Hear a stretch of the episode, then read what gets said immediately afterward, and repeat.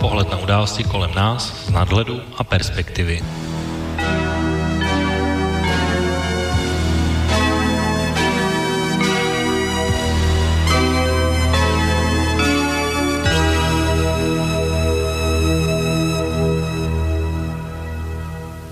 Dnešní relace bude z kategorie poprvé. Poprvé tady totiž budeme mít hosta, který tu bude premiérově.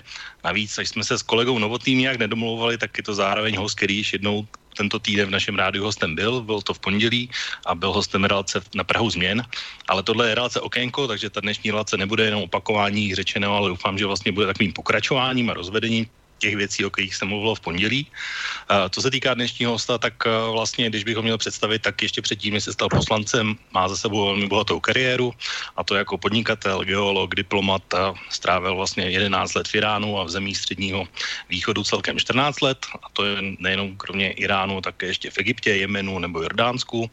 Část života strávil i samozřejmě i v jiných částech světa, v Zambii nebo na Haiti. Dneska je to aktivní politik, sice původně tedy neúspěšně kandidoval do Senátu, ale v vnějším volebním období je poslancem Českého parlamentu, a to za stranu SPD Tomi Okamury je místo předsedou jejího zahraničního výboru a v této straně pracuje jako specialista na islám a zejména na politický islám. Dneska navíc vlastně skončila i nabitá schůze poslanecké sněmovny a tak si myslím, že dneska relace okénku bude naprosto aktuální a informace budeme mít z první ruky. Naším hostem tedy bez nějakých dalších uh, odkladů můžu říci, že je tedy poslanec pan Jiří Kobza, tak doufám, že technika funguje v pořádku, slyšíme se a vítám vás, pane Kobzo, ve vysílání. Uh, já děkuji za pozvání a zdravím všechny posluchače, ať jsou kdekoliv. Tak já jsem tady vlastně zopakoval takové ty známé věci, ale chci se zeptat, je tam třeba ve vaší profesi nebo v profesní historii něco, co jsem nezmínil, nebo něco důležitého, co byste rád zmínil vy? Tak, jak říkala jedna Eh, moje kolegyně, eh, finská velvyslankyně v Teheránu, eh, já jsem za svůj život nosil mnoho klobouků, to znamená, vykonával jsem mnoho různých povolání a, a různých funkcí, tak to by bylo na dlouhé povídání a myslím, že by se to do té půl druhé hodiny, vlastně, kterou máme vyčleněnou, ani, ani nevešlo. Takže v podstatě se to tak nějak skrnul. Začal jsem, začal jsem jako jako geolog, kdy jsem pracoval eh, v zahraničním obchodě, vlastně v podniku Strojexport, který vyvážel geologické projekty eh, do zahraničí. Jsem pracoval vlastně v tom, té oblasti toho ne technické geologie, ale spíš té ekonomiky okolo toho, marketingu, eh, vyhledávání projektů, kontraktů a, a podobně právě v oblastech středního východu. A díky tomu vlastně jsem musel také hodně cestovat. Eh, v té době, v té době samozřejmě Jemen vypadal úplně jinak, než jak vypadá dnes. Eh, při veškeré bídě ve srovnání, tenkrát ve srovnání se současnou to byla kvetoucí země. A eh, samozřejmě Egypt, který byl ještě za osmého Mubaraka, tam byl také pořádek, tam v všechno, všechno fungovalo. Jordánsko, Jordánsko uh, bylo velice zajímavé. Já jsem strávil dva roky uh, právě v oblasti geologických projektů, výzkumných, technických anebo vlastně průzkumných prací. No a nakonec jsem skončil v tom Iránu, kde jsem potom napřed fungoval jako jako geolog, eh, nějakých eh, jako ředitel pobočky vlastně geologické firmy eh, čtyři a půl roku, pak jsem se tam vrátil jako diplomat na čtyři roky, jsem tam ještě tři roky podnikal jako obchodní poradce. On to, bylo toho dost celkem. No a byly tyhle destinace vlastně vaše takové vysněné, jakoby, že ta profese, která vás vlastně do, do tohohle kouta světa zavála, že byla ta vaše jakoby vysněná a ta destinace a tyhle země taky vysněné, nebo to byla spíš taková životní náhoda? Tak uh, mě lákaly země, které byly, bych to řekl, vzdálené naší civilizaci, že ten kontrast byl poměrně, poměrně velký. A z hlediska té geologie to, ta měla jednu obrovskou výhodu, že člověk se mohl po té zemi svobodně pohybovat a uh, spoustu věcí vidět, když fakt je, že třeba Když jsem přijel do Iránu v lednu 88, tak akorát vrcholila válka Irák-Irán, která se v únoru 88 přehoupla do takzvané války měst, kdy si obě strany navzájem střelovaly raketami hlavní města a vůbec velká města. Takže já mám ve svém diáři, teď jsem se nedávno díval, z těch 220 uh, raket, které byly vypáleny na Teherán, uh, zachyceno 188, kdy jsem tam byl. No a Teherán, který má napříč nějakých a 40 kilometrů, možná 35 kilometrů, tak uh, to je samozřejmě cíl, který se dá těžko minout, že jo, ale nedá se současně ty tehdejší technika, kterou používali obě strany, vlastně bylo něco jako odvozeniny od těch uh, sovětských SS-20, ta se nedala zase přesně zamířit, takže uh, to bylo takový náhodný, náhodný uh, zásahy, kdy to byl takový střed, řekl bych, praktické geologie, praktické geologie s tou válkou, protože když někde dopadla ta raketa, tak zemětřesné vlny, ty se šíří poměrně poměrně rychle, někde rychlostmi v průměru okolo 720 metrů za vteřinu, tak uh, ty doběhly daleko dřív, než doběhla uh, ta tlaková vlna, která se šíří rychlostí zvuku těch 330 metrů za vteřinu. Takže uh, člověk se potom si vypěstoval takový reflex, že se zatřásl barák a protože tam byly všude veliká okna a tam bylo velké riziko, že vlastně tou tlakovou vlnou se z toho okna, z té silnostěné tabule stane prostě jeden velký hromadný projektil, takže člověk skočil za kryt, nějaké za skří nebo prostě za dveře nebo něco takového a čekal, až přijde, přijde ta tlaková vlna, protože nevěděl, nevěděl kam to přijde. Jo, protože ta tlaková vlna, jako v městě, ono to běží po ulicích, odráží se to v podstatě jako míč, běží to v kuloploše, takže to bylo takový zajímavý. No a potom, eh, když eh, mě umřel tatínek v létě a bylo bylo podepsaný příměří, já jsem přijel do Čech na pohřeb, tak potom bouchnul, bouchnul průvan dveřma a všichni se dívali na mě jako na blázna, že jsem to vzal plavbo za nejbližší pohovku, zaléhnul jsem tam. takže, takže to bylo takový jako, jako zajímavý, jen tak na okraj, na porovnání, že prostě ty zkušenosti nebyly vždycky příjemné. Jo tak to asi v místních podmínkách jako těžko získáte. Tady na tyhle země jsou na to docela háklivé a docela a často se tam dějí podobné věci. A tedy jenom ještě než pokročíme dál, tak jenom bych ještě nechtěl zapomenout na naše posluchače. Vážení posluchači, pokud se samozřejmě budete chtít našeho hosta na zeptat na cokoliv, tak můžete samozřejmě psát e-mail na e-mailovou adresu studiozavináčslobodnývysílač.sk, položit naši otázku přes naše webové stránky pod zeleným odkazem otázka do studia, anebo můžete zavolat i na telefonní linku 048 381 01 01. Tak to jsou takové tradiční kontakty, které vždycky používáme i pro dnešní relaci platí. No, já, možná, pane Kovzo, jenom bych se zeptal vlastně, ty země od té, vlastně od té doby, co jste tam působil, změnily se nějak nebo pokročily nějak? Nebo jsou pořád vlastně nějak za, zacyklené v té své bublině, nebo jestli to mám říct takhle? Samozřejmě některé se změnily k nepoznání, například Sýrie, jo, která byla, eh, řekl bych, osvícenou liberální uh, zemí, kde, kde děvčata si chodila oblékaná, jak se jim zrovna zachtělo, když chtěla chodit v hijabu, chodila v hijabu. Vedle šla kamarádka, která měla minisukně a, a tričko, ze kterého jí lezl pupík. A e, někomu to nevadilo v restauracích, když někdo měl chuť na víno, dal si víno, když nechtěl víno, tak si ho nedal. V podstatě bylo to takový jako uh, dal, velmi otevřený. No a samozřejmě z toho nezůstal kámen na kameni. Uh, Jordánsko jsem navštívil nedávno, to samozřejmě prodělalo zase na, na druhou stranu obrovský vývoj.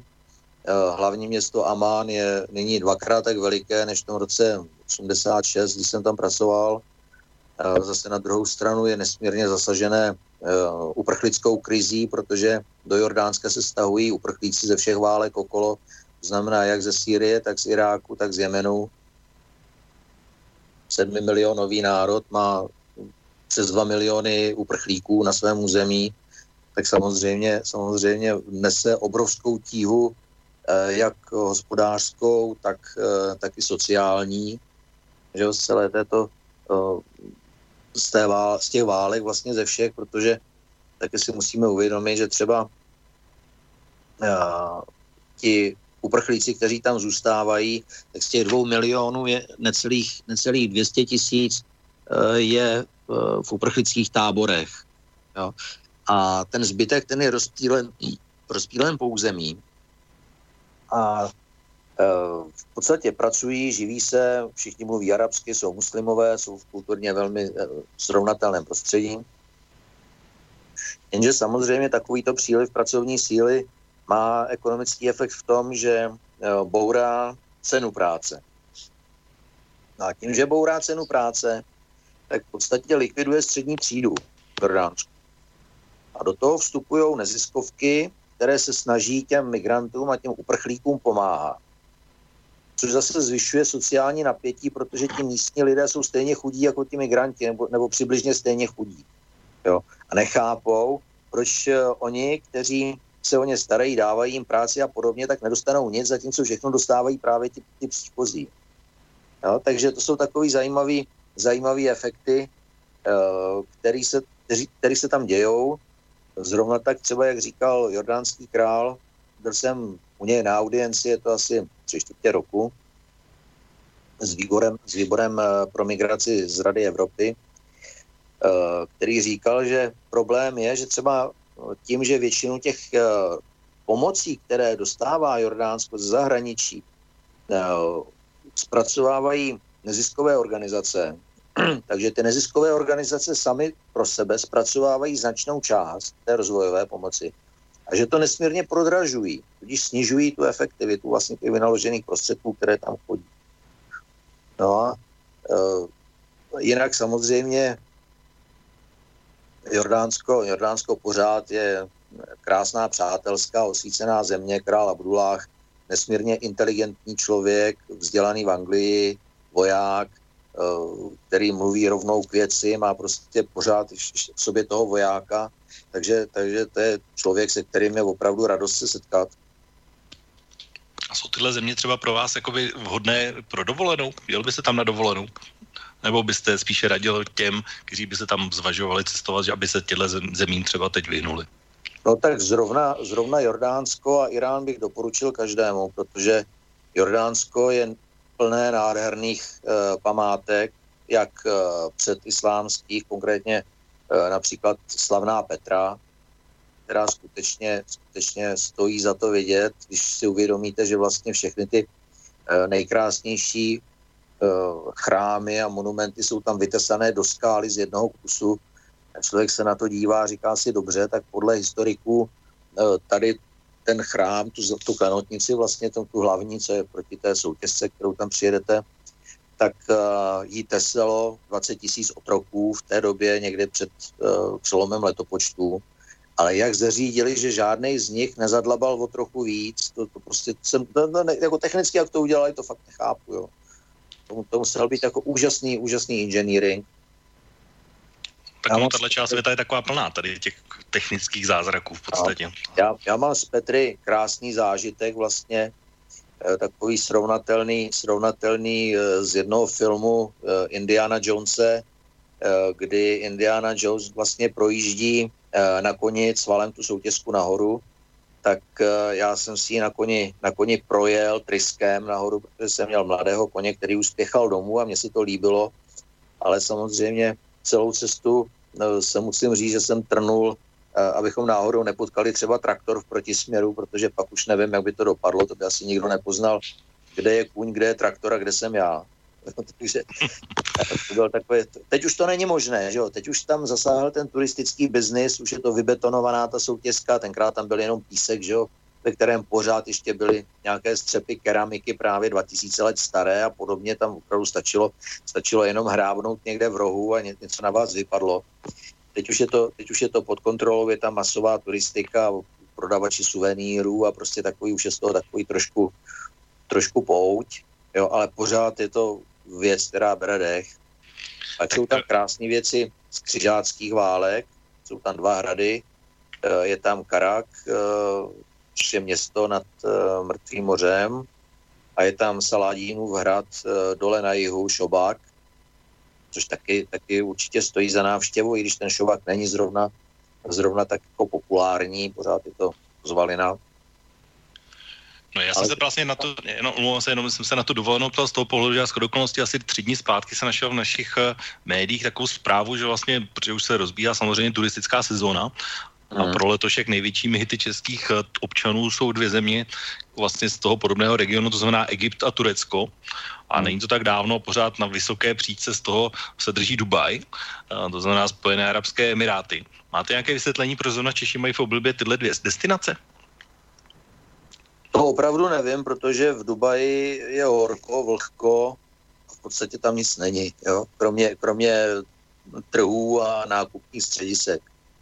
Jo? Takže já, mě, mě Dubaj k srdci nepřirostla, byl jsem tam xkrát a zase na rozdíl, na rozdíl třeba, jak se mluví o Jordánsku, tak když se podíváte do Iránu, tak to je kolébka civilizace, jak eh, předislámské, tak islámské a je to takové místo, kde se potkává uh, biblická historie s tou skutečnou, jo?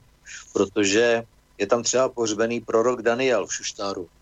Má nádherný, nádherný mauzoleum.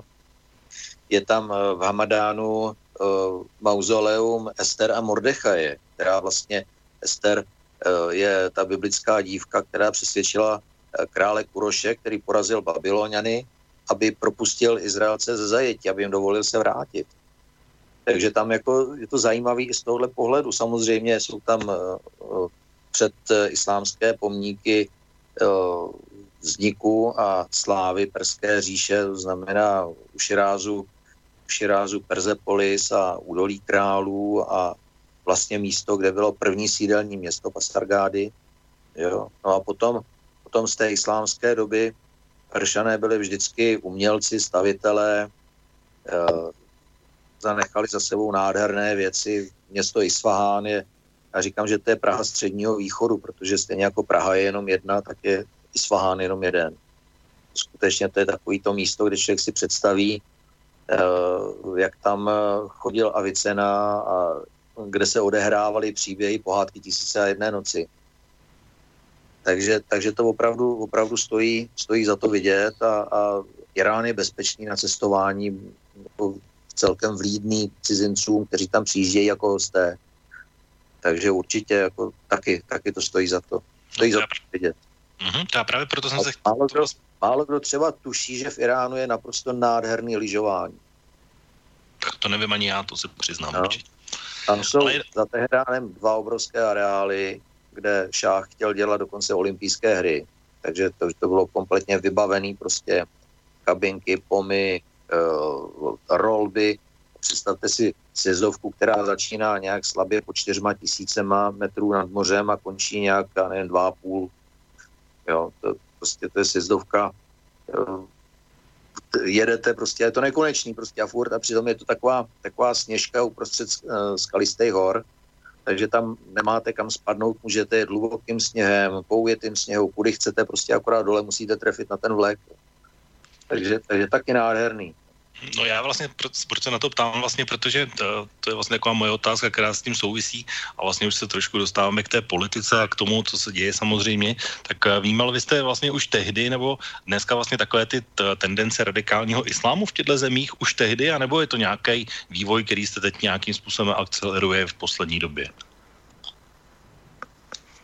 Tak eh, samozřejmě jsem to vnímal, protože v té době ten, ten eh, islámský režim v Iránu eh, samozřejmě převzal kompletně, kompletně moc a začal nastolovat, nastolovat takový ten tvrdý, radikální způsob, způsob života, kdy skutečně neexistovalo, že by ženy chodily bez hijábu nebo bez šátku a, a že by nějaký já nevím, v restauraci bylo možné sehnat alkohol nebo něco takového. To, to samozřejmě jsem tam zažil takhle tady té, a nej, v, tom, nej, v tomhle oboru nejzajímavější bylo, když jsem tam potom byl na druhé misi vlastně jako diplomat, tak uh, v místním plátku uh, Kejhán vycházela na pokračování uh, doktrína imáma Chomejního, politický islám, což je v podstatě převyprávěná doktrína islámská o dobývání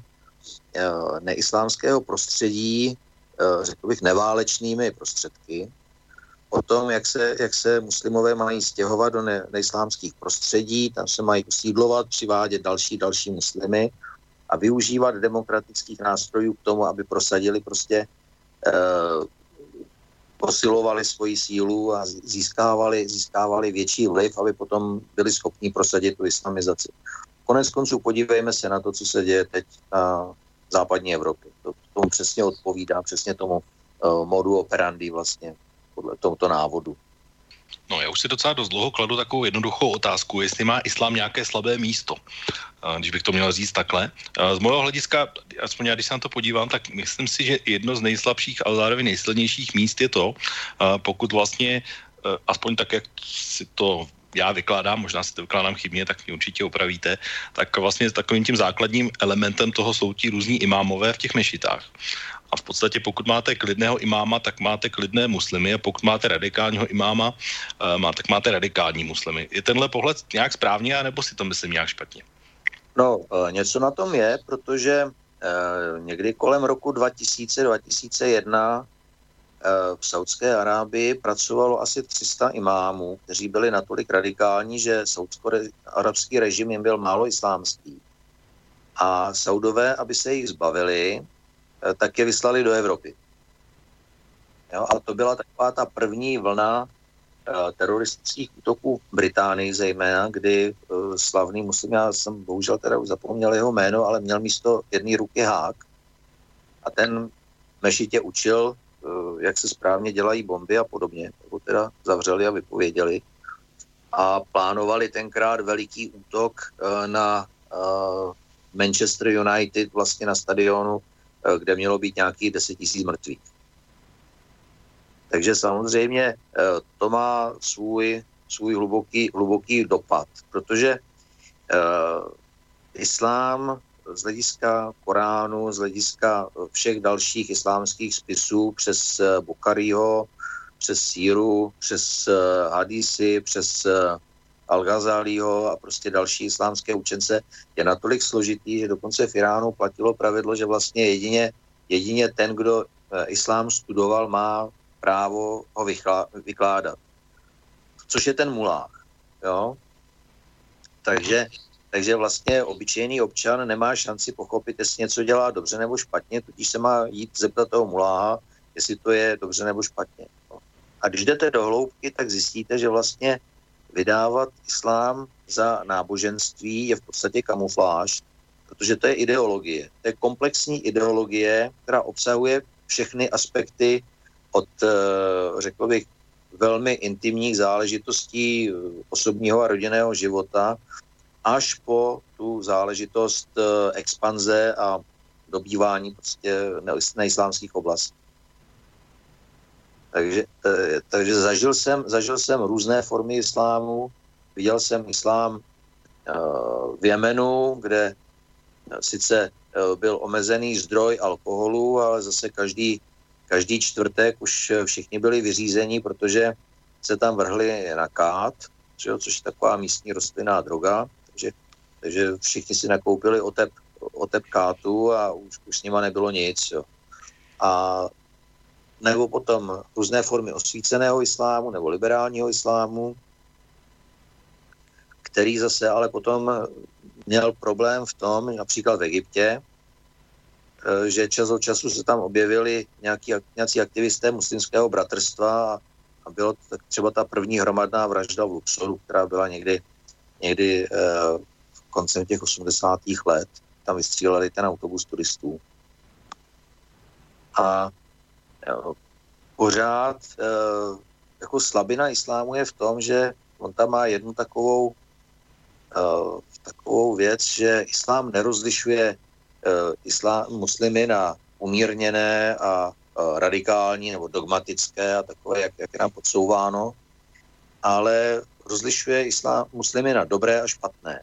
Jo. Dobrý muslim je ten, který se modlí pětkrát denně, dává almužnu, přispívá na džihad. To jsou základní povinnosti. A špatný muslim je ten, který to nedělá. A ten dobrý muslim má za povinnost toho špatného muslima přivést na správnou cestu. V podstatě jakkoliv. Takže je to taková, taková filozofie, která v určitý moment dává uh, tomu, kdo se považuje za dobrého muslima, řekl bych, výkonnou moc nad tím, kterého považuje za špatného muslima. Tak já jenom vám, pane Kobzo, do toho skočím, protože máme na telefonu posluchače, takže ho přivítáme. Takže dobrý večer. No, no dobrý večer, tady Brno. Já bych chtěl zeptat vašeho hosta, jestli má po tom, co všechno prožil, zažil, eh, tady v těch válečných zónách, jako takhle z toho středního nebo blízkého východu, jestli má diagnostikovaný PTSP. A potom se chci zeptat, uh, jestli když vezmu jako tady ty různé kebababary, nebo kebabistra, jestli to můžeme taky brát jako takový, dá se že předvoj, protože je známo, že určitě oni ty částky odvádějí zpět domů a ty peníze se mnohdy využívají na nelegální činnosti, jako je terorismus a tak dále. Je daných zemích, po případě eh, zpátky se to vrací semka, že se to už ta připravuje na nějaký tohle. Tak co vy si o tom třeba myslíte? Děkuji zatím na Mm-hmm, tak děkuji, naschle. No, pane Kobzo, hned se mi vybavil, když vezmu ten druhý dotaz posluchače, váš slavný výrok v úzovkách, že každý zakoupený keba přibližuje čer blíže k islamizaci, takže asi si myslím, že asi vím, co řeknete posluchači, ale samozřejmě máte prostor teď. To, to, není, to není, prosím vás, eh, žádné objevení Ameriky. Já se omlouvám, ale já jsem opravdu nerozuměl, co mám diagnostikované. Já taky nevím, myslím, že to bylo nějaké PSP, PTP, něco takového, nevím. Jako posttraumatický syndrom nebo něco Asi, takového? no, mož, možné to, mož, mož, to by mohlo být teoreticky, ano. Tak to diagnostikované nemám, protože jsem nějaký jako takovýhle trauma jako, jako neprodělal, že by mě někde zasypali zákopu nebo něco takového. A, a ani jsem nebyl diagnostikován s jakoukoliv psychickou poruchou, a druhá věc eh, je, že, abych citoval Bucharího, to, to, to není samozřejmě z mé hlavy, eh, když se ptali Mohamada, eh, co je nejlepší věc, kterou může člověk udělat, tak prohlásil, nejlepší věc je, když přestoupí na islám. A když se ptali, co je druhá nejlepší věc, co může udělat, tak řekl zemřít boji za islám. No a e, je tam ještě další nařízení vlastně, které řekl Mohamed, že kdo nepřispí, nepřispívá na džihad, zemře smrtí pokrytce, protože pokud se e, někdo neúčastní džihádu, ale přispívá na něj, tak je to totéž, jako kdyby se účastnil, tudíž přijde do ráje. Takže každý, každý uh, muslimský biznis jako takový prostě odvádí určitou dáň právě na džihad. A nemusí to být jenom kebabárny, může to být v podstatě jakýkoliv obchod, směnárna, obchod s hodinkama, cokoliv. Jo. A uh, co se týče uh, co se týče těch uh, kebabáren, které vznikají, tak dobře to specifikoval specifikoval Ben Kuras, spisovatel, který eh, žije nebo žil v Anglii dlouhá, dlouhá léta, než eh, se začala Anglie islamizovat příliš na jeho vkus, který řekl, dobře, když ve městě vznikne jedna, jedna pakistánská restaurace, je to obohacení, když vzniknou dvě, je to, je to taky prýma, ale když jich je tam 200, tak pak už končí legrace, pak už je to, pak už je to invaze vlastně. No, tak ono to je vel, vel, velmi pestré například zatím, zatím, zatím, výrokem, zatím výrokem, který jsem napsal na podzim roku 14, eh, pořád ještě stojím a pořád ještě mi ho nikdo nevyvrátil. Že by byl nesprávný. Tak, já možná jenom ještě než se dostaneme k domácí politice, kde toho máme samozřejmě také velkou spoustu, tak jenom ještě poslední otázka k tomuhle. A zeptám se, a vlastně jaké má Česká republika třeba v dnešní době vlastně v těchto zemích, kde vy jste působil jméno? Je to lepší, horší, nebo jak jsme na tom v těchto zemích? No, posledních 30 let děláme eh, všechno pro to, aby to naše jméno bylo co nejhorší v těchto zemí. Protože to jsou, to jsou země, kde náš eh, průmysl, naše zboží, eh, naše práce, naši experti zanechali skutečně výborný zvuk. Například v perštině zetorovat znamená jít orat protože tam se vyvážely traktory, vyvážely se tam velké generátory, vyvážely se tam čerpadla.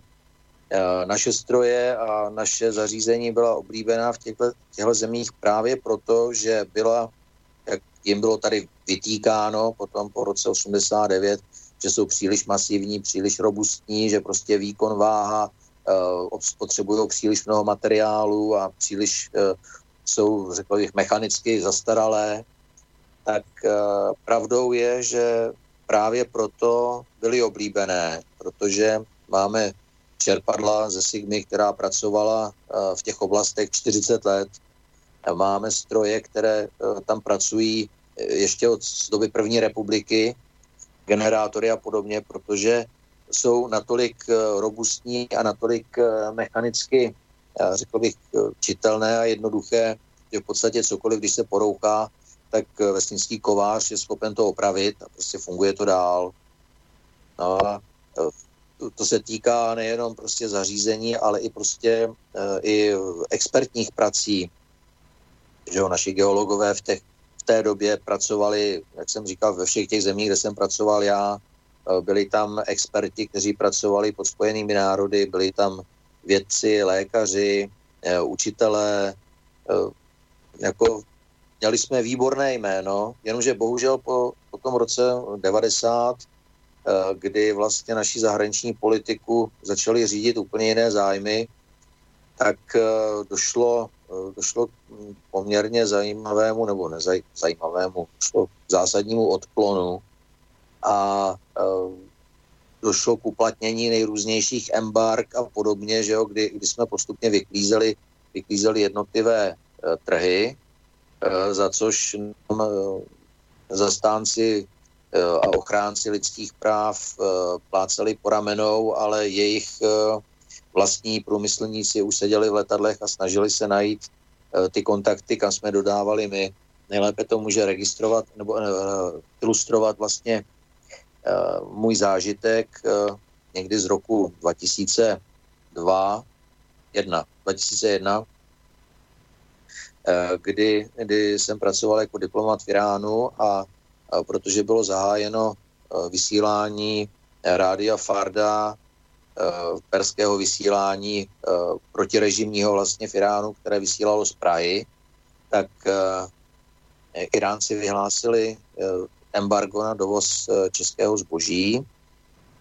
A když jsem to skutečnost potom informoval ostatní, ostatní obchodní rady vlastně na setkání obchodních radů zemí EU a asociovaných zemí s tím, že dobrá, my, tak, my tam nemáme takový odpor, takový velký obchod, ale otázka je, eh, jak se postaví Evropská unie za nás, jestli se postaví nebo nepostaví a jestli uh, bude nějak reagovat nebo ne, tak eh, vystoupil jeden obchodní rada z nejmenované členské sousední země s tím, že v podstatě je mu jedno, co se stane z Čechy, protože jemu díky tomu rostou obraty a to je pro něj důležité. A fakt je ten, že uh, se za nás nikdo nepostavil, my jsme to nějakým způsobem vyřešili, našli jsme si cestu, protože biznis funguje, jako když teče voda a teče přes kameny, které jí hází do cesty byrokracie. Uh, jenomže potom po půl roce stejn, do stejné situace se dostali Britové a to byl jiný mazec. Jo. Takže, takže tady, tady jako naše pověst pořád ještě zůstává dobrá, ale uh, měl jsem zážitky, že místní pekař za mnou přišel a říkal, proboha, vysvětlete mi, proč není možný přivízt náhradní díl na mojí pec, kterou mám od vás. Jako, jako já peču chleba, prostě potřebuju, potřebuju náhradní díl do té pece a vy mi to nechcete dodat s tím, že je to embargované.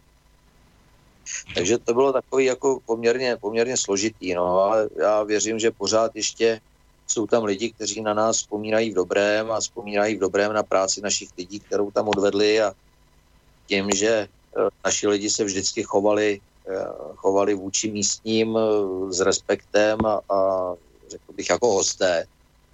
Takže, takže možná pořád ještě je dobrá šance se, se let zde vrátit. I když fakt je, že, že ty vyklizené trhy okamžitě zabírají Číňani, především, i když napřed měla, měla na ně záloh západní Evropa a teď už se stávalo kolikrát, že uh, mne kontaktovali uh, zákazníci uh, z této oblasti s tím, že by chtěli, aby kom dodali nějaké zařízení, ale líbilo by se jim, kdyby to bylo za čínské ceny. Jo. Takže já jsem říkal, bohužel to vám nemohu, nemohu slíbit, protože čínské, jestli chcete čínské ceny, tak musíte jít za Číňanama. Oni řekli, no ale ty čínský stroje zase nevydržejí tolik. Říkal, no tak to si musíte vybrat. A oni říkali, no víte, jestli čínský stroj je za polovičku a vydrží dvě třetiny než ten váš, tak mně se vyplatí koupit ten čínský stroj, protože se mi zaplatí daleko dřív než ten váš. A já si potom, až tenhle uh, skončí životnost, kterou má dřív, teda ne, skončí dřív než ten váš, tak já si už jako klidně můžu koupit další a modernější. Tak pane Kobzo, máme opět, opět, op, omlouvám se, máme opět telefon a posluchače na naší lince, tak dobrý večer. Jo. No, ještě jednou dobrý večer, tady Brno. Já dobrý se večer. Zeptám, co si, mysl, já se zeptám, co si myslíte o tom, proč eh, buď to Miloš Zeman nebo vláda ještě do dneška nenavštívila ne, Kubu, to je první věc. A druhá věc, proč třeba nenavštívila jednu zemi, kde máme v podstatě e, na čele, dá se říct, našeho člověka. A ta země se jmenuje Kambodža. Přímo v čele této země sedí člověk, který mluví lépe česky, než my tři, co teďka tady jsme na této dejme tomu, že společné lince. Jo, díky moc za odpověď. Taky děkuju. Mě teď jenom, pane Kobzo, se vybavil vlastně ještě jedna věc a jedna funkce, kterou jsem nezmínil v úvodu, a to, to že jste vlastně stínový minister zahraničí za SPD, tak uh, vlastně byly by tyhle země, na které se ta posluchač pro vás zajímavé. Tak Kuba je bez pochyby zajímavá, protože tam máme také tradiční do, dobré vazby.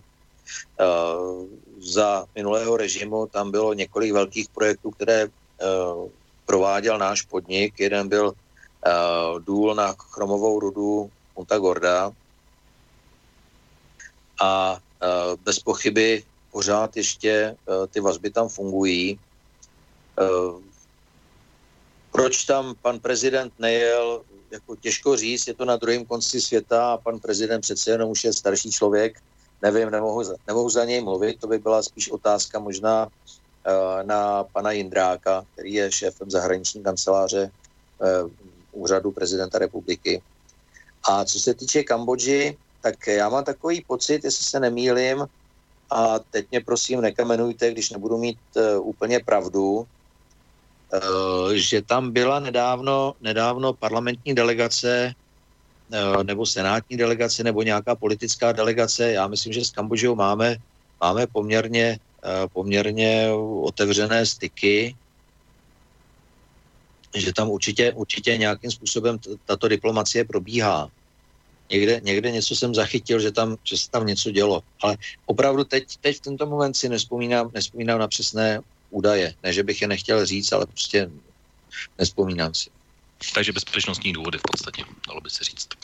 No nejenom, nejenom, to, to jsou prostě věci, eh, které no, se mě úplně eh, netýkají nebo nejdou přes můj stůl a je zapotřebí chápat jednu věc, že eh, například ve sněmovně teď máme nějakých 200, 220 eh, zákonů projednávání, které člověk musí nějakým způsobem nastudovat. Kromě toho je, je zde práce ve výborech, je zde práce s občany, je zde práce prostě, protože pracuju v Radě Evropy v, ve výboru pro migraci a zahraniční diaspory a pod výboru pro mladistvé migranty tak uh, to taky, taky je prostě časově náročný a uh, člověk prostě nestačí sledovat úplně všechno. Takže to nejsou žádné jiné důvody, než moje, moje osobní a, a moje, uh, nevím, řekl bych, ne skleroza, ale prostě tím, že to šlo mimo. Dobrá, tak pojďme se posunout vlastně, jak jsem říkal, k té domácí české politice a protože teď máte vlastně za sebou velmi výživné jednání poslanecké sněmovny nejenom z hlediska formy, ale zároveň obsahu, tak uh, nemůžu minout dneska, připravil jsem si v syrové podobě přesně tak, jak zazněl, tak uh, je vlastně jeden výrok, který dneska naprosto dominuje českým médiím, takže myslím si, že se mu ani v dnešní relaci nějakým způsobem nemůžeme vyhnout. Tak pojďme si pustit audio toho, co se vlastně dneska se bylo ve sněmovně a valnou část toho bude mluvit právě váš pan poslanec uh, Lubomír Volný. Nyní uh, pan poslanec Lubomír Volný také s faktickou poznámkou. Připraví se uh, kolega Dolínek a Mikuláš Peksa. Máte slovo faktické poznámce. Děkuji, pane předsedající. Prostřednictvím pana předsedajícího k panu kolegovi. EU to je obchod s chudobou. EU to je obchod s bídou, EU to je obchod s lidským utrpením, EU to je obchod se smrtí, protože EU jako taková podporuje nelegální imigraci do Evropy. EU je obchod s chudobou dělníků, kteří pracují u nás v montovnách. EU to je obchod s chudobou při vyvážení mnoha set miliard korun zisku z naší země, který už se tady v této zemi nikdy neobjeví. EU to je obchod s chudobou Řecka. EU to je do budoucna zkáza Evropanů a zkáza Evropy. A co se týká prvního a prozatím naštěstí jediného odsouzeného teroristy v rámci České republiky, tak toho jste vytvořili vy.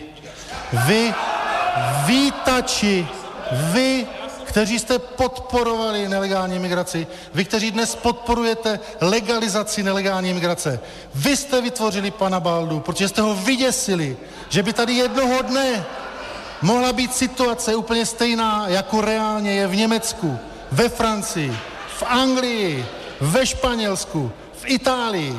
To vy jste jej vytvořili. A já vás žádám, abyste s tím přestali. Abyste přestali děsit občany České republiky tou vizí, že by tady jednoho dne mohli žít pod hrozbou útoku kyselinou, pobodáním nožem, znásilňování, vraždění a teroristických útoků. Přestaňte to dělat. Přestaňte podporovat legalizaci nelegální migrace, přestaňte podporovat sebevražednou politiku Evropské unie a vzpamatujte se, že lidé jako vy vytvořili Breiviky, lidé jako vy vytvořili pana Baldu a lidé jako vy jsou bezpečnostním ohrožením této země. Nepodporujte afrikanizaci, islamizaci České republiky a nepodporujte vlastizrádnou tendenci Evropské unie. Děkuji vám, děkuji vám Děkuji vám za vaš... Pane, pane kolego, skončil vám čas k faktické poznámce. Prosím o klid. Zatím eh, každý předsedající, včetně mě, udělil slovo tomu, kdo se přihlásil do rozpravy. Prosím tedy o debatu, která bude vedena za, eh, podle jednacího řádu.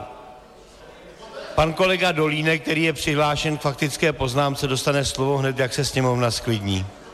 Prosím, usaďte se na svá místa. Pokud nechcete vést debatu v této věci, můžete ji vést před sálí. Ještě vám neměřím čas, pane poslanče, já ho začnu měřit, až bude ve sněmovně klid. Děkuju. Máte slovo. Dobré odpoledne, vážení kolegové, vážené kolegyně. Já bych měl tři poznámky. První poznámka. Pro mě slovo nezisková organizace nebylo, není a v životě nebude sprosté. Jestli vy máte nějaký osobní problém, tak ho si ho prosím řešte. Ale jsou to lidé, kteří ve svém čase, ve své energii, zapomínají málo peněz, dělají spoustu práce a já jim chci poděkovat touto cestou a ať věří, že ve mně zde budou mít zastání. To je první věc. Druhá věc, Evropská unie je bezpečnost, demokracie, volný pohyb lidí zboží, pohyb studentů, je to budoucnost. Je to budoucnost pro Evropu i v rámci celého světa. A to poslední. Vážený pane, teď už nevím, jestli možná slovo vážený na místě, kolego z řad SPD, víte, prosím se pana předsedajícího, lidé jako vy se snaží legalizovat to nejodpornější v lidech, co sobě mají. Vraždění, zabíjení a snahu zastrašovat kohokoliv mohou kolem sebe. Je to hnus, hnůj a stedím se za vás. Tak, tak to bylo úplně aktuální, jenom několik hodin málo uh, staré aut, autentické uh, znění toho, co se dělo ve sněmovně. Pane Kobzo, vy jste byl přímý účastník toho, tak když to takhle slyšíte, tak uh, vlastně bych vás poprosil nějaký komentář, vysvětlení nebo toho, co se vlastně tam dneska se běhlo. No, uh, jak bych to, jak bych to komentoval, prosím vás. Uh, pan, pan Volný uh, je velmi přímočarý, přímočarý temperamentní člověk, má tendenci uh, nazývat věci velmi uh, přímočaře a, a fakt je ten, že uh, tam uh, potom, když si přečtete, přečtete stenozáznamy, kde jsou zachyceny i eh, výkřiky, výkřiky z, řekl, z, z audia to znamená jako mimo, mimo mikrofon, jo, tak zjistíte, že skutečně ta, ta diskuze nebyla, nebyla zdaleka, zdaleka příjemná. A on to potom celkem, celkem trefně nazval nebo definoval jako střed prostě ultralevicového globalismu a, a patriotismu uh, na druhé straně. Konec konců to, co tam říkal pan, pan Dolínek, tak to je klasický ultralevicový uh, přístup k tomu, co se děje uh, ve světě a uh, celkově, celkově musím říct, že ten tlak eh, ze strany sociální demokracie na to vyprovokovat pana Volného k nějakým řekl bych, unáhleným výrokům byl celkem, celkem patrný. Jo. Ale to všechno je v oficiálních, oficiálních eh, stenotyp, stenozáznamech a, a dá, se to, dá se to dohledat. Ta diskuze byla bouřlivá, byla, řekl bych, důkazem rozdělení, eh, rozdělení politické scény eh, na tu ultralevici, která zde vládla donedávna a na vlastence, kteří eh, nějakým způsobem přebírají iniciativu v tom smyslu, že prostě občané pochopili, že cesta, cesta Evropské unie, cesta více unie, více větší integrace, cesta uh, zaplavení Evropy migrací, Eh, nelegální, legalizací nelegální migrace. Eh, není to pravé. Já bych chtěl říct k tomu ještě jednu věc té migraci. Eh, Česká republika v současnosti má 530 tisíc legálních cizinců, kteří zde pracují a žijí legálně.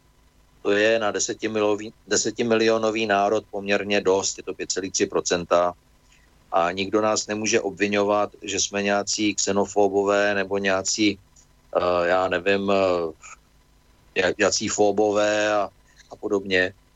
Ale to, že nechceme eh, legalizovat nelegální migraci, že přistupujeme k nelegálním migrantům jako k lidem, kteří porušují zákon už na vstupu do země a že přistupujeme tak i, řekl bych, k nárokům, které na nás vznáší prostřednictvím různých neziskovek aktivistů, Eh, velmi rezervovaně, to nám asi těžko může někdo vyčítat, eh, už jenom s ohledem na to, eh, jaké obrovské peníze do migračního biznisu plynou a když se to srovná třeba s tím, jaké prostředky mají k dispozici naši starobní důchodci, kteří vlastně tuto zemi vybudovali, tak mně to přijde ostudné a nespravedlivé vůči našim vlastním lidem, protože Eh, možná to nevíte, ale já jsem strávil nějakou dobu právě tím, že jsem pracoval pro neziskovou organizaci, což byla trošku jiná kategorie neziskové organizace. My jsme nedělali žádnou politiku, my jsme uh, zasahovali tam, kde byla nějaká katastrofa, kde došlo k nějakému neštěstí, a nebo jsem pracoval přes ně na rozvojovém projektu právě v Africe, v Zambii, jak, se, jak jste se zmínil na začátku. A to byly všechno projekty, které byly naprosto jasně definované, naprosto jasně určené a byly i peníze, které byly na to vybrány, tak e, se spotřebovaly ze 100% právě na naplnění těch, těch projektů. Ale v případě, e, když už jsem ještě u těch neziskovek, tak se nemohu nezmínit o tom, že třeba v našem rozpočtu je takzvaná transformační pomoc, což je vlastně financování neziskových organizací našich, které v zahraničí takzvaně prosazují občanskou společnost a chrání lidská práva. Jo, což mně přijde e, jako občanovi, jako demokratovi, jako naprosté vněšování se do e, cizích záležitostí a fakt je, že když jsem se snažil například při jednání o rozpočtu tyto peníze přesunout na nějaké smysluplnější Eh, projekty například na pomoc eh, obětem hladomoru eh, a genocidy v Jemenu, nebo na pomoc právě Jordánsku, aby lépe zvládalo tu migrační krizi, tak vládnoucí koalice, ano, sociální demokracie a komunistů mi to smetla ze stolu. Ale jinak v podstatě tomu, tomu si dá těžko něco říct. No, fakt, je, fakt je, že prostě My za SPD jsme vlastenci, jsme euroskeptici, říkáme, že my si máme vládnout sami, my říkáme, že není možné, aby uh, cizí firmy, které u nás podnikají na uh, investičních pobídkách, vyváděli všechny zisky tady odsud a dováželi si zahraniční dělníky, aby, aby zde pracovali za mizerné mzdy uh, v těch jejich montovnách, takže i to, co zaplatí na mzdách, si zase odvezou do zahraničí ty zahraniční dělníci, kdy zisky jsou vyváděné do zahraničí. Tam s tím těžko, těžko... Halo? Slyšíme se? Já vás slyším dobře. Tam... Slyšíme se, ne? Mě, mě jsem skočil druhý telefon totiž, jo, tak proto. Aha. Tak uh, možná jenom omlouvám se, že vám do toho skáču jenom, a když se vrátím teda ještě k panu poslanci Volném, samozřejmě, tak víme, že jeho výroky jsou kontroverzní, velmi často kontroverzní. Já teda jenom některé reakce, když jsem se podíval, a jak reagovali vlastně někteří kolegové, tak Jiří Dolej si napsal na svém Twitteru, že ve sněmovně asi některým jeblo, z SPD už agresivně vřískají jak fašovní v Reichstagu, tak to je takový jeden, jeden výrok vlastně poslance za KSČM. A potom vlastně spousta politiků si napsala, že vlastně Lubomír Volný by měl být postavení před mandátní a imunitní výbor za své výroky. K, jenom k tomu ještě krátce, ještě než se dostanu k panu Baldovi, tak eh, vlastně co vy si o tom myslíte? Je tohle, když to vezmu obecně v nějaké diskuze a necháme jeho osobu, že za tohle by měly být vlastně postavení poslanci ze před imunitní a mandátní výbor? No, v první řadě, jak říkám, já jsem si přečetl oficiální stenozáznam nenašel jsem tam nic, co by bylo nějakým způsobem urážlivé, co by bylo nějakým způsobem uh, závadné, nebo jako nevím, nevím, za co by ho chtěli soudit z toho, co řekl v první řadě. A co se týče té druhé části vaší otázky, tak uh, moje kolegyně, nebo naše kolegyně uh, poslankyně Maříková to tam řekla naprosto jasně, jako repliku, když s tím vystoupila paní Langšádlová, mám takový dojem, že eh, pokud by to mělo být tak, že by se poslanci na půdě poslanecké sněmovny eh, měli začít bát, jestli něco můžou říct nebo nesmějí říct, tak potom už skutečně poslední hra na demokracii končí a nastupuje totalita, nastupuje cenzura, nastupuje autocenzura a to asi není ten správný vývoj, který bychom chtěli vidět ve své společnosti. Tak eh, samozřejmě, tak no, tam je samozřejmě ten, ta věc ještě imunity a podobně, takže ještě druhá věc a místo, už myslím, je soudně potvrzené je, že uh, pultík v poslanecké sněmovně je vlastně nedotknutelný, takže z tohohle pohledu to třeba beru já. Uh, nicméně, ještě teda vlastně ten způsob vlastně asi podle mě ta kontroverze největší vznikla z toho, jak tam zmínil, že vlastně za věci, které se týkají pana Baldy, což víme, kdo je a co způsobil, za co byl odsouzen, takže vlastně za to můžou ti ostatní. Já možná jenom, eh, pane Kobzo, on vlastně uh, působí v, ve středočeském kraji. Mě samozřejmě asi uh, pan Balda. A... Pan Balda, já nevím, kde působí, já nevím ani odkud je a uh, ani není náš člen, pokud vím. No, no, já, já se k tomu dostanu. On působí v středočeském kraji a vlastně to, co bych řekl, že na tom asi nejvíc eh, šokující pro mě bylo to, když to vlastně ten soudce při tom rozhodnutí pustil vlastně rozhovor mezi právě panem Baldou a paní Blenkou Vaňkovou, což je oblastní manažerka SPD. A, a tam vlastně oni si říkají, jakoby, jak on půjde vlastně po těch ostatních a, a vlastně se jakoby připravuje na to a ona mu tam vlastně tak jako ho nějak nekoriguje. A jenom se zeptám, paní Vaňková ještě stále pořád v SPD? Prosím vás pěkně, já nevím, protože nejsem manažerem ani s, nějakým způsobem nepracuji ve středočeském kraji. Já jsem, já jsem uh, v pražské organizaci, to je jedna věc. Uh, druhá věc,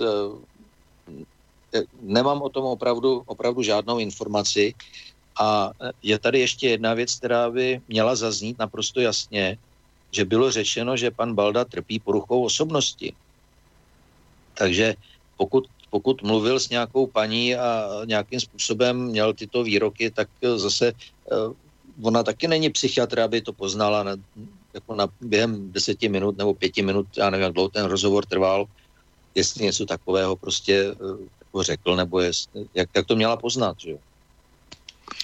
No, pojďme tedy dál. Ono, víte, víte, víte, jako je to, je to podobný případ, jakože John Lennon se fotil s člověkem, který ho v zápětí zastřelil. A, a taky to nedělá z Johna Lennona spolupachatele své vraždy.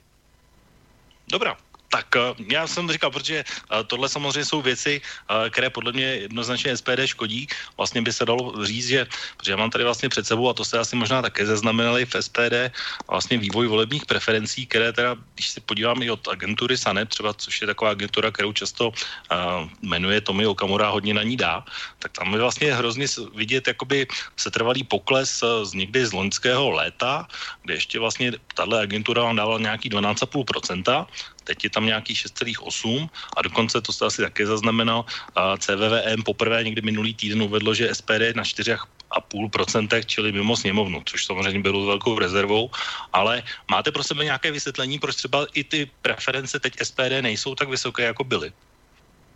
No, eh, je tady určitý precedens a to je eh, vývoj, který byl ještě v úsvitu, kdy po volbách v roce 13 vlastně eh, se spustila mediální blokáda veškerého, veškerého dění v SPD, eh, v SPD, promiňte, v Úsvitu. A eh, protože o jejich členech nebylo slyšet, nebylo vidět, tak ty preference samozřejmě postupně umíraly, umíraly, umíraly, až na podzim nebo do zimy roku 14, kdy Úsvit měl nějakých 1,5% nebo kolik mu dávali agentury. No a potom, potom eh, v lednu, začátkem ledna 15, kdy Tomio zveřejnil ten můj článek, o který jste zmiňoval, vlastně o těch kebabech a prasátkách a podobně, eh, kdy skutečně nás nějakým způsobem vláčeli takovouto mediální, mediální žumpou, ale přitom, víte, co bylo zajímavé? Nikdo mi nevyvrátil eh, to, že mám pravdu v těch věcech, které jsem tam psal v tom článku. Do teďka nikdo nevyvrátil, nikdo to, nikdo to nenapadl, že to, že to není pravda. No, nedoložil to, že by, že by to bylo jinak. A potom 7. ledna došlo k vystřílení Charlie Hebdo a během 14 dnů eh, jsme z 1,5% eh, v úsvitu jsme byli zpátky na nějakých sedmi.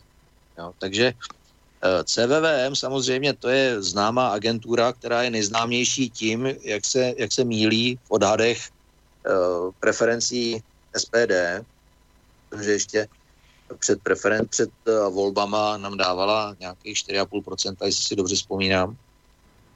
Takže já bych se CVV moc nezabýval. No, a právě jsem dal do kontrastu s tím Sanepem. No. Co se týče Sanepu jako takového, tak uh, Samozřejmě ty preference se vyvíjí. Eh, já doufám, že naši voliči, eh, kteří nás volí, naši příznivci, kteří nás volí, tak vědí, že přes veškerou špínu, kterou se na nás prostě snaží konkurence naházet, eh, s námi se trvají. Ono totiž je zapotřebí říct jako celou politickou pravdu té situace, ve které jsme nyní. Evropa prochází naprosto přelomovým obdobím. Já to přirovnávám k tomu, co se dělo v roce 1938.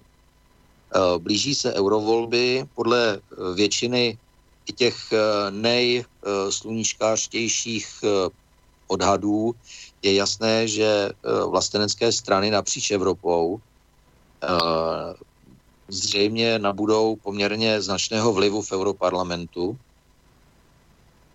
a můžou změnit směřování Evropy jako takového, protože můžou ovlivnit do značné míry uh, schvalování, schvalování zákonů, direktiv, můžou ovlivnit složení Evropské komise, budou mít velký vliv. A tudíž uh, teď v tento moment je jasné, že uh, ti, kteří tady vládli, nebo ten směr vládnutí, který zde byl od toho roku, od, od Lisabonu vlastně, že jo, od Lisabonské smlouvy, takže se může poměrně zásadním způsobem změnit.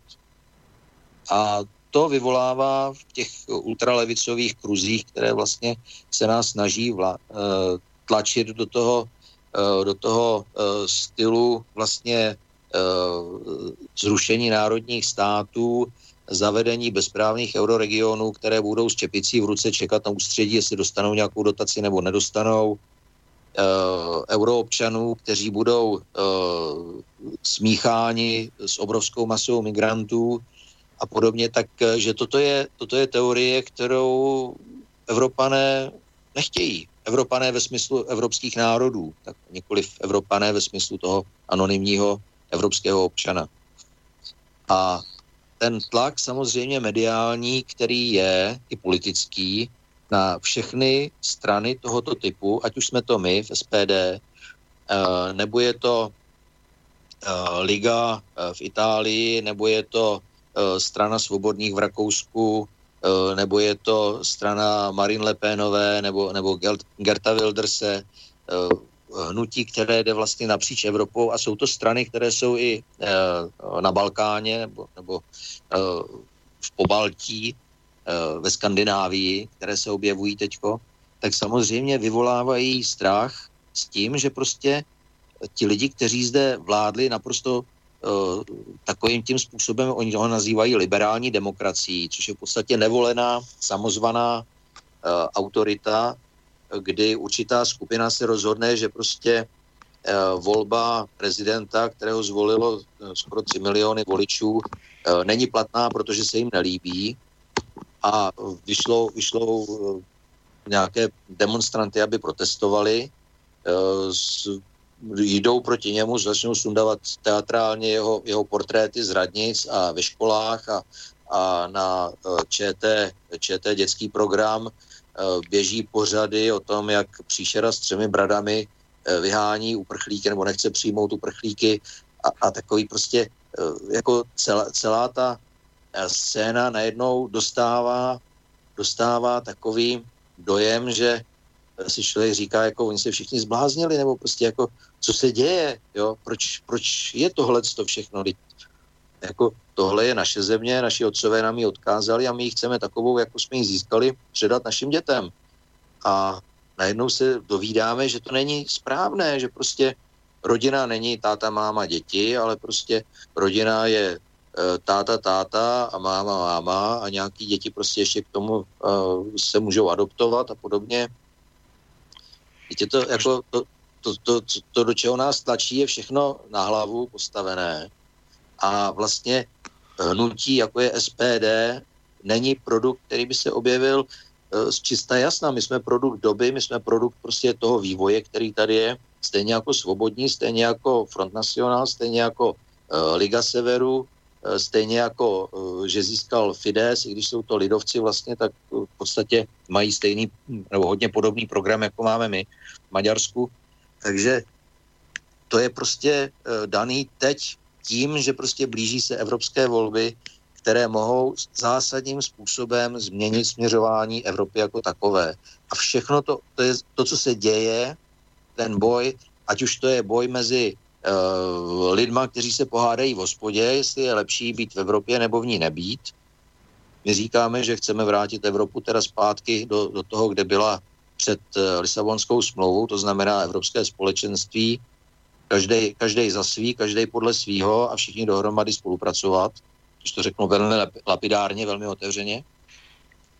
Tak když jste to řekl opravdu hrozně moc, tak já do toho skočím. já, se, zkuším, já, se, já, se, já se omlouvám, ale, zkuším, ale ono je to, jako, jako to, co, to, co jsme si poslechli ze sněmovny, je odraz toho boje, a já jsem cítil za povinnost prostě posluchačům vysvětlit, o co vlastně se jedná. Jo? A že, že to, že prostě došlo k téhle bouřlivé diskuzi, to je odraz té nervozity těch, kteří tu vládu ztrácí a těch, kteří si myslí, že už toho pokazili prostě ty dosavadní vládci dost, až už je nejvyšší časy vystřídat. Já určitě k těm evropským volbám ještě jsem se chtěl dostat taky, protože mimochodem, když jste mluvil o těch eh, máma, máma, táta, táta, tak to je vlastně jeden z zákonů, který vlastně teďko se řeší samozřejmě ve sněmovně, takže k tomu se ještě chci, určitě chci dostat. Ale jenom ještě zmíním, vy jste tam zmínil tu politickou konkurenci, eh, tak eh, chci se ještě zeptat na jednu věc, protože jedna v podstatě nečekaná, ačkoliv vlastně i trochu čekaná, vám možná vyrostla ve vašem rybníku a to v okamžiku, kdy Jaromír Soukup oznámil vznik své vlastní politické strany, paradoxně s velmi podobným programem jako SPD se stejnými akcenty a přišlo mi to velmi podivné i vzhledem k tomu, jak tam třeba Tomio Kamra chodí často a slyšel jsem samozřejmě i spoustu názorů o tom, že to je vlastně přímá konkurence SPD a že to je vlastně okopírovaný, vykradený program SPD a že to je vlastně, a berou to třeba i jako podraz nebo kudlu dozad. Vnímáte to vy taky stejně tenhle čin Jaromíra Soukupa? No, uh, ve sněmovních volbách proti nám šlo zhruba 15 dalších stran nově vzniklých, které si každé vykously kus našeho programu. Ať už to byly Radostné Česko, Česko bez ET, realisti, rozumní a nevím, jak se všechny, všechny ty strany jmenovaly. A každá z nich si ukousla zhruba tak, já nevím, 0,3 až 0,7 procenta voličů.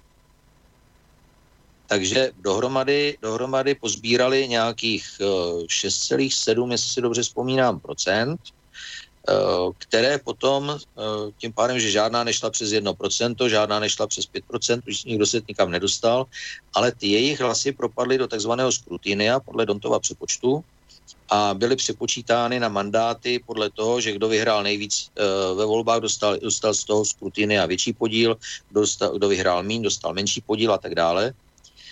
A uh, já si myslím, že to může dopadnout úplně stejně. Ono totiž založit novou politickou stranu nebo hnutí není tak úplně jednoduché. My jsme nedávno zakládali SPD, že SPD funguje tři roky teprve vlastně od založení, takže, takže já jsem byl u toho, takže si to tak nějak pamatuju.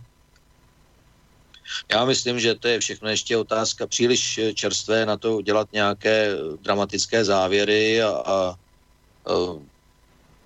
já bych chvilku ještě počkal, než, než to budu nějak hodnotit, protože teď tento moment, jak říkám, no je to příliš čerstvé. Prostě.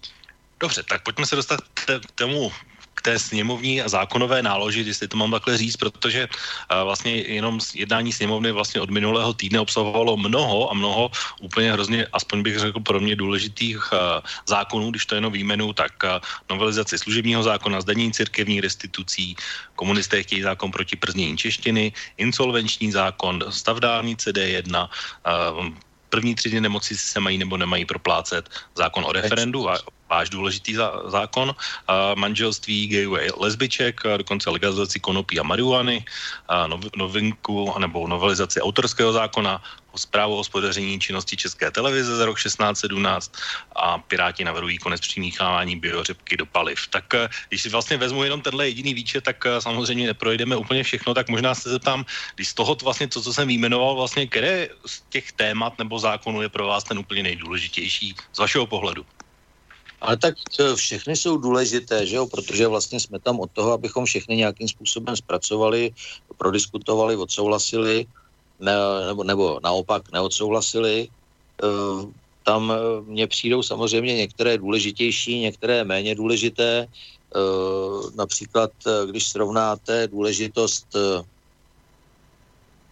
nevím, migračního paktu nebo uprchlického paktu s tím, že se diskutuje o legalizaci konopí nebo o manželství stejnopohlavních párů, eh, jestli mají právo uzavírat manželství nebo nemají, tak to samozřejmě jsou rozdílné, rozdílné kategorie a eh, zase na druhou stranu kvůli těm nejdůležitějším zákonům mi někdo eh, mailovou adresu ne, nezasypává mailama, jako třeba kvůli tomu manželství, které jste zmínil. Takže tam, tam se těžko dá, dá vyloučit nějaký zákon. Pro nás samozřejmě jsou zákony důležité, které odpovídají našemu programu, třeba referendum. Hmm. Takže, vlastně... takže zákon, zákon, který navrhujeme a který vychází z toho, že vlastně jediné referendum, které tady bylo v moderní době, bylo referendum o vstupu do EU, na které byl speciální zákon, kde nebylo nutné žádné kvórum, žádná minimální účast, žádný počet uh, podpisů a nyní, když ho chceme platnit, aby občané měli právo si říct, eh, co chtějí, co nechtějí, tak eh, se to snaží v opozice, opozice vůči nám, tedy znemožnit takovým způsobem, že říkají dobře, ale musí tam být půl milionu podpisů nebo 450 tisíc podpisů a takové, takové nesmysly, takže potom, když se na to někdo ptal, tak jsem říkal, se divím, že ještě nechtějí, aby těch 400 tisíc podpisů byl každý notářsky ověřený jo, protože víme, co se stalo, eh, když eh, Tomio Kamura sbíral podpisy pro svoji prezidentskou kandidaturu, eh, kdy mu bylo řečeno, že prostě x z nich bylo falešných, ale nikdy se nedozvěděl, které to bylo, protože nikdy nedostal ty archy zpátky.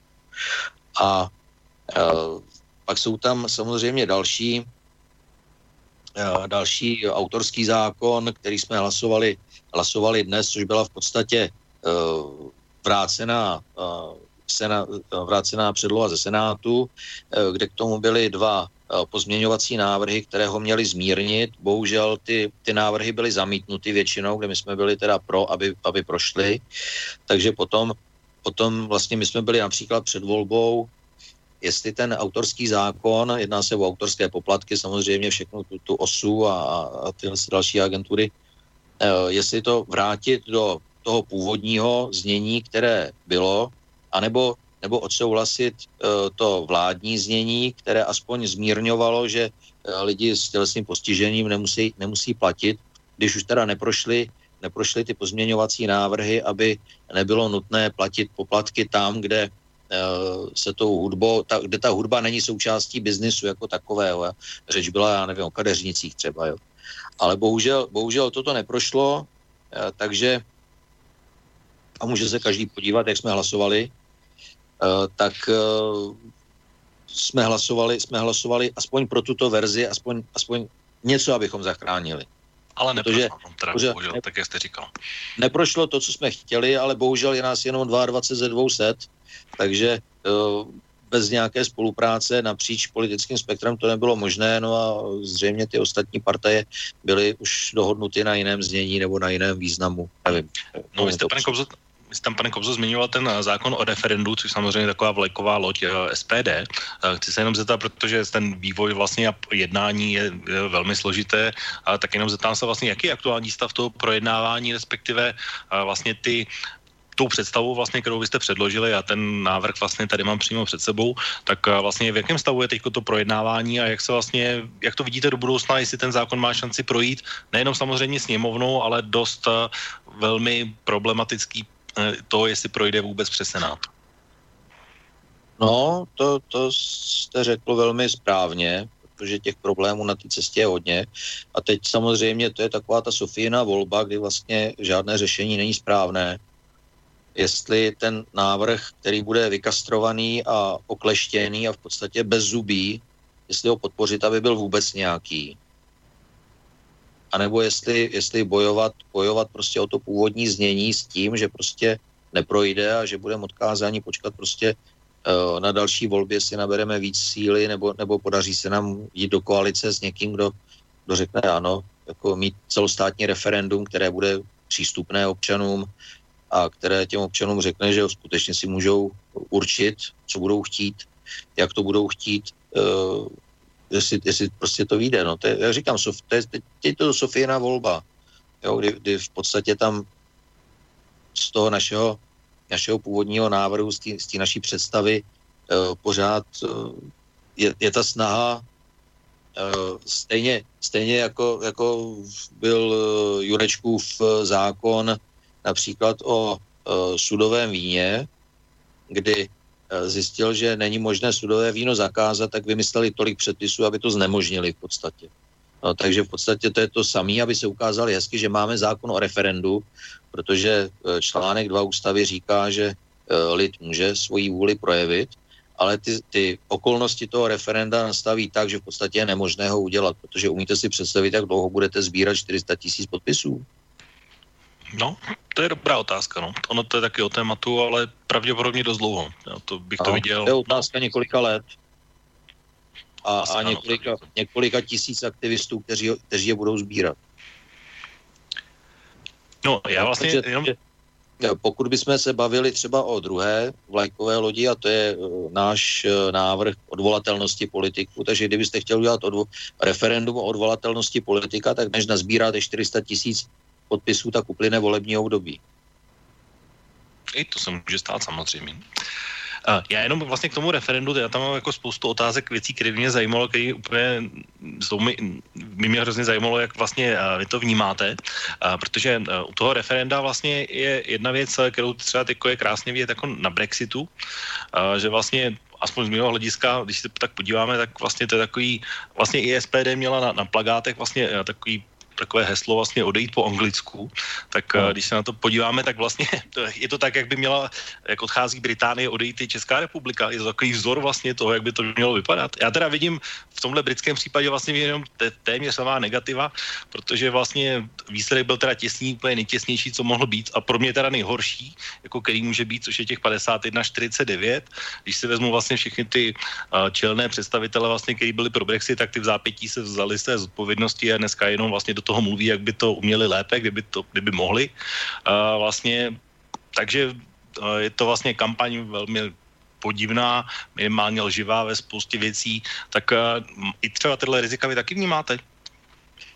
No, já s váma nesouhlasím tady v tom, protože já si myslím, že je obrovské pozitivní poselství z toho, jak, jakým způsobem Británie uh, přistupuje k tomu referendu a k výsledku toho referenda, protože navzdory veškerému tlaku, veškerému, veškeré snaze Evropské unie, to je vyjednávací komise, uh, Británii maximálně potrestat uh, za její snahu o, o otržení a vytvořit z ní odstrašující příklad pro ostatní země, které by třeba jednou chtěli odejít taky, tak ani Mayová si netroufla spochybnit výsledek toho referenda.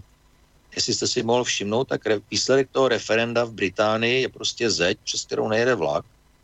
Všichni to respektují a nikdo to nespochybňuje. Nedělají to jako, jako když se diskutovalo o Evropské ústavě, kde prostě nechali, tuším, Iry eh, hlasovat dvakrát, než to, než to eh, prošlo a než, než udělali z Evropské ústavy Istanbulskou, uh, Lisabonskou smlouvu tak eh, Británie uh, má takový respekt k demokracii a takový respekt kvůli svých, svým občanům, že ten výsledek toho referenda nespochybňuje.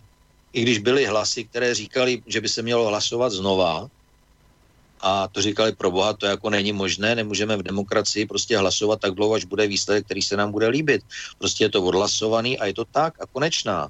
Jako, to si myslím, že to je poselství, které bychom měli chápat velmi vážně a měli bychom se zamyslet nad všemi, kteří právě volají o tom, aby e, ten výsledek toho referenda byl nějakým způsobem znevažován nebo e, jako zne, znepravděn nebo prostě uh, nahražen nějakým jiným referendem, které vyjde v momentě, kdy bude kdy bude hezký počasí a všichni budou někde, někde na pláži nebo na chatách a nikdo nepůjde volit a, a tudíž tam půjde volit ta správná skupina a, a ten výsledek bude ten pravej. Takže já si myslím, že to je, to je poselství, které musíme chápat velmi vážně a, a jako ocenit ho. Jo, já možná jenom, aby jsme se špatně uh, nerozuměli, já samozřejmě jsem nemluvil o, o referendu jako, jako institutu, že to bych uh, spochybňoval, s tím sám souhlasím, spíše jsem mluvil o těch ostatních okolnostech, které jsou takové podivné, takže a to zejména myslím tím, že ti, kteří byli pro Brexit, tak odešli, respektive utekli, když to řeknu úplně uh, vulgárně.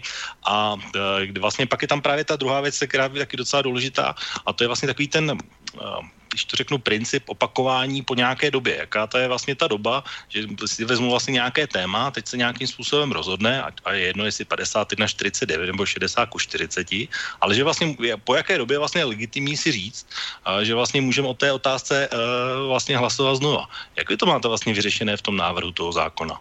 Tak teď jste mě dostal, protože tuto otázku jsme snad ani nediskutovali a, a, a nespomínám si, že by to tam bylo, ale nevím, to, teď, teď tento moment opravdu si myslím, že jako opakování, opakování referenda, že jsme, že jsme neprobírali, nevím.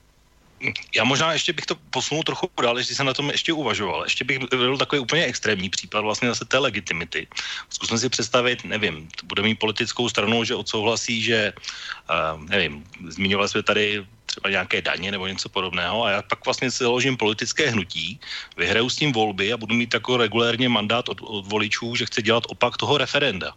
Nebo výsledek toho referenda, tak je potom legitimní vlastně ten výsledek toho referenda, anebo když potom později třeba ve volbách dostanu mandát, komu dělat pravý opak. No, tak já předpokládám, že výsledek referenda by měl být nějaký zákon. A pak, když nějaká strana prohlásí, že prostě chce tento zákon, který vznikl z toho referenda, změnit, tak by k němu měla mít tedy e, dostatečně velkou majoritu za prvé v, ve sněmovně i ve vládě.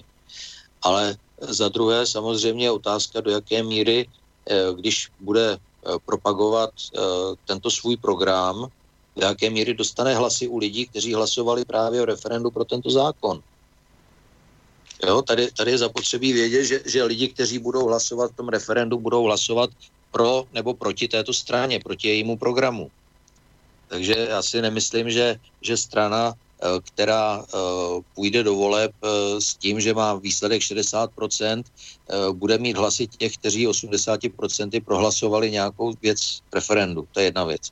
Druhá věc, co se týče třeba daní, jo, tak místní referenda ty jsou naprosto jasné, protože místní občané si musí říct, jestli si zvýší daně a pořídí si semafor na křižovatku, anebo si ty daně nechají, eh, nechají nízké a budou jezdit podle pravé ruky.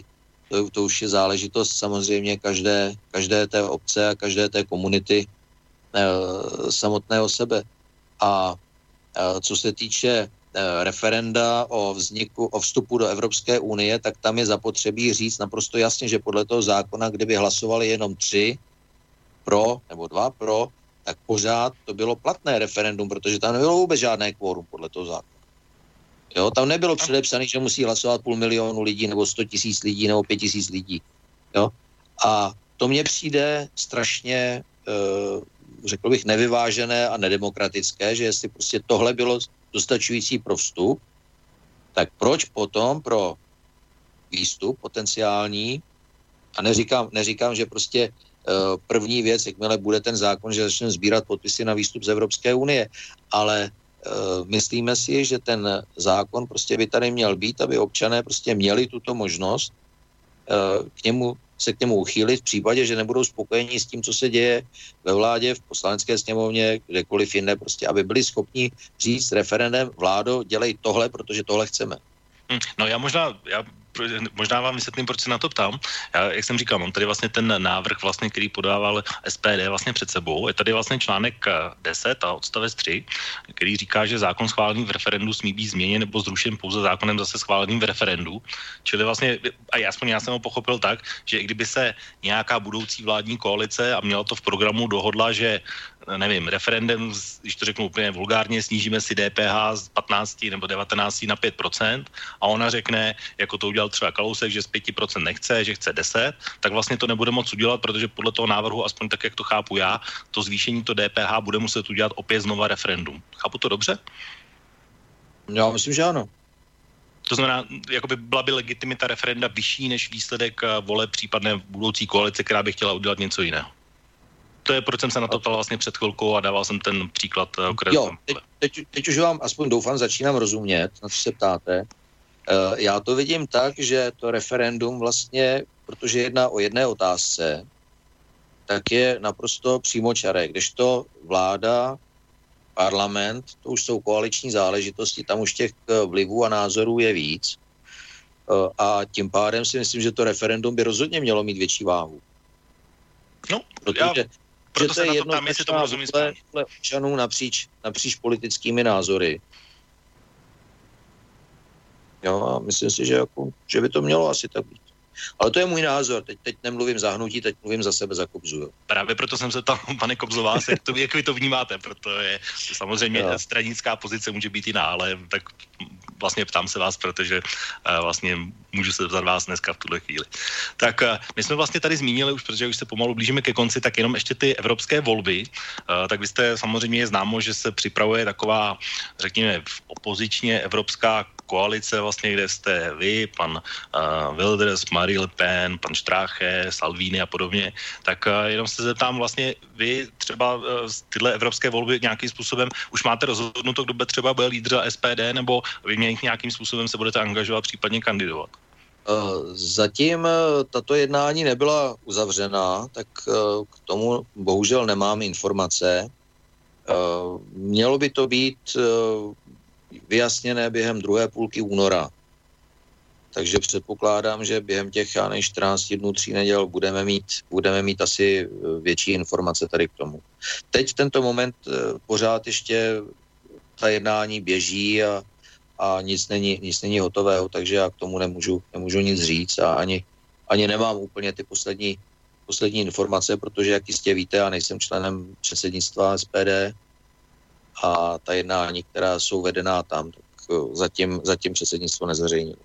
Hm, no, já možná se na to ptám i z toho pohledu, že vlastně vzhledem k těm zkušenostem, i o kterých tady vlastně bavíme a historii, a vlastně jste vlastně viditelný člověk, který je vlastně člen zahraničního výboru, jezdí do, do Bruselu a podobně, tak vlastně ty eurovolby by si myslím, že to by mohlo být jedna z voleb, kde vlastně vy byste mohli nějakým způsobem figurovat a myslím si ne na úplně nízké pozici, pokud vůbec. Takže spíše to je zase o tom vašem pocitu, kdyby vám to někdo nabídl, jestli byste do toho šel, nebo byste radši zůstal třeba poslancem.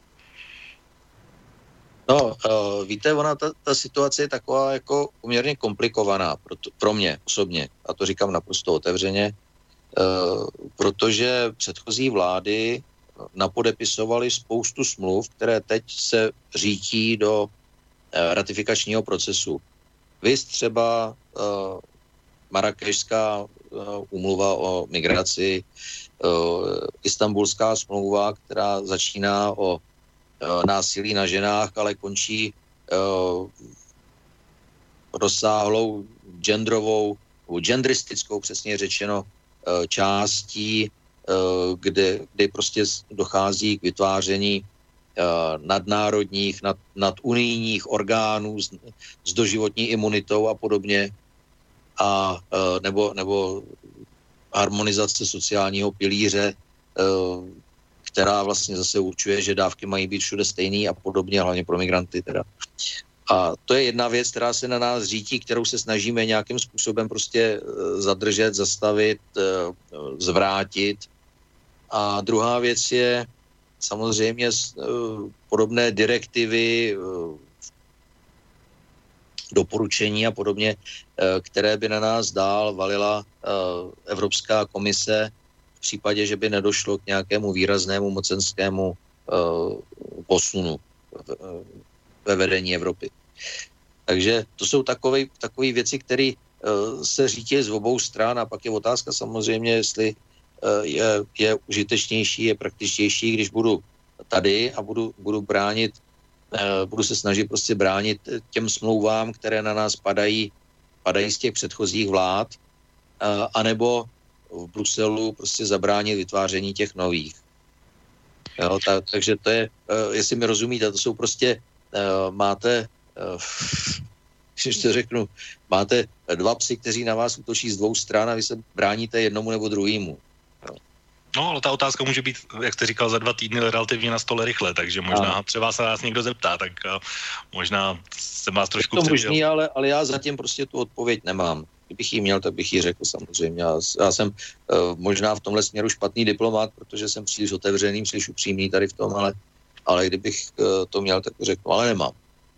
Dobře, tak eh, asi úplně poslední otázka, kterou dneska stihneme. Ještě se vás chci zeptat na jednu věc eh, a to je návrh Václava Klauze mladšího ohledně zákazu mazání příspěvku na sociálních sítích. A tedy úplně upřímně řečeno, váš podpis pod tím návrhem jsem nenašel, ale za SPD ho podepsal Radim Fiala.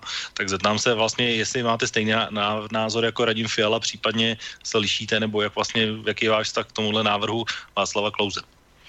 No, v momentě, kdy uh, Václav Klaus uh, s tím návrhem přišel, tak já jsem byl ve Štrasburku.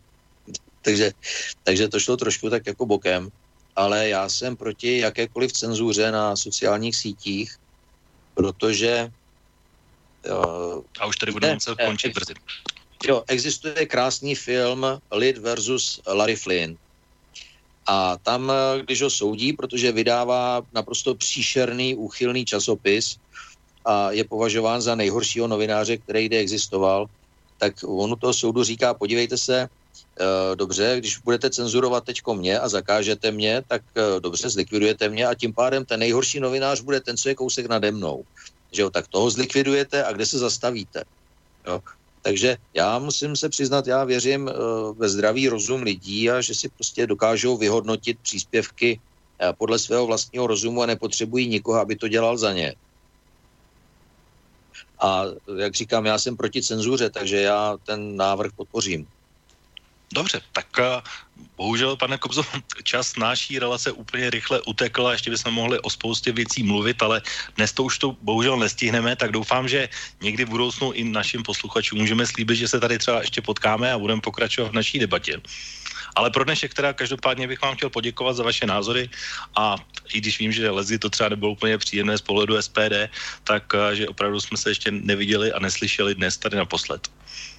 A tak eh, já si myslím, že jsou to otázky, které jsou legitimní a které, i když eh, třeba to nemusí být zrovna úplně, úplně jako příjemný povídání u čaje odpoledne u bazénu za letního počasí, tak naše posluchače to může zajímat a, a je legitimní o tom mluvit a, a říkat si to prostě. Já mám názor, jaký mám, no a už jsem starý na to asi, abych je měnil.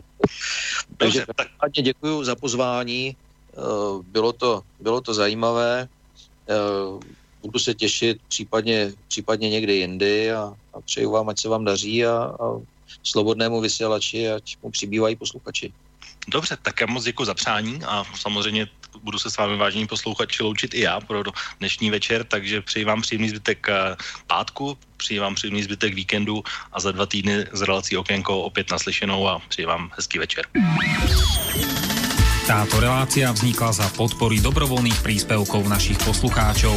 I ty sa k ním môžeš pridať. Viac informácií nájdeš na www.slobodnyvysielac.sk Ďakujeme.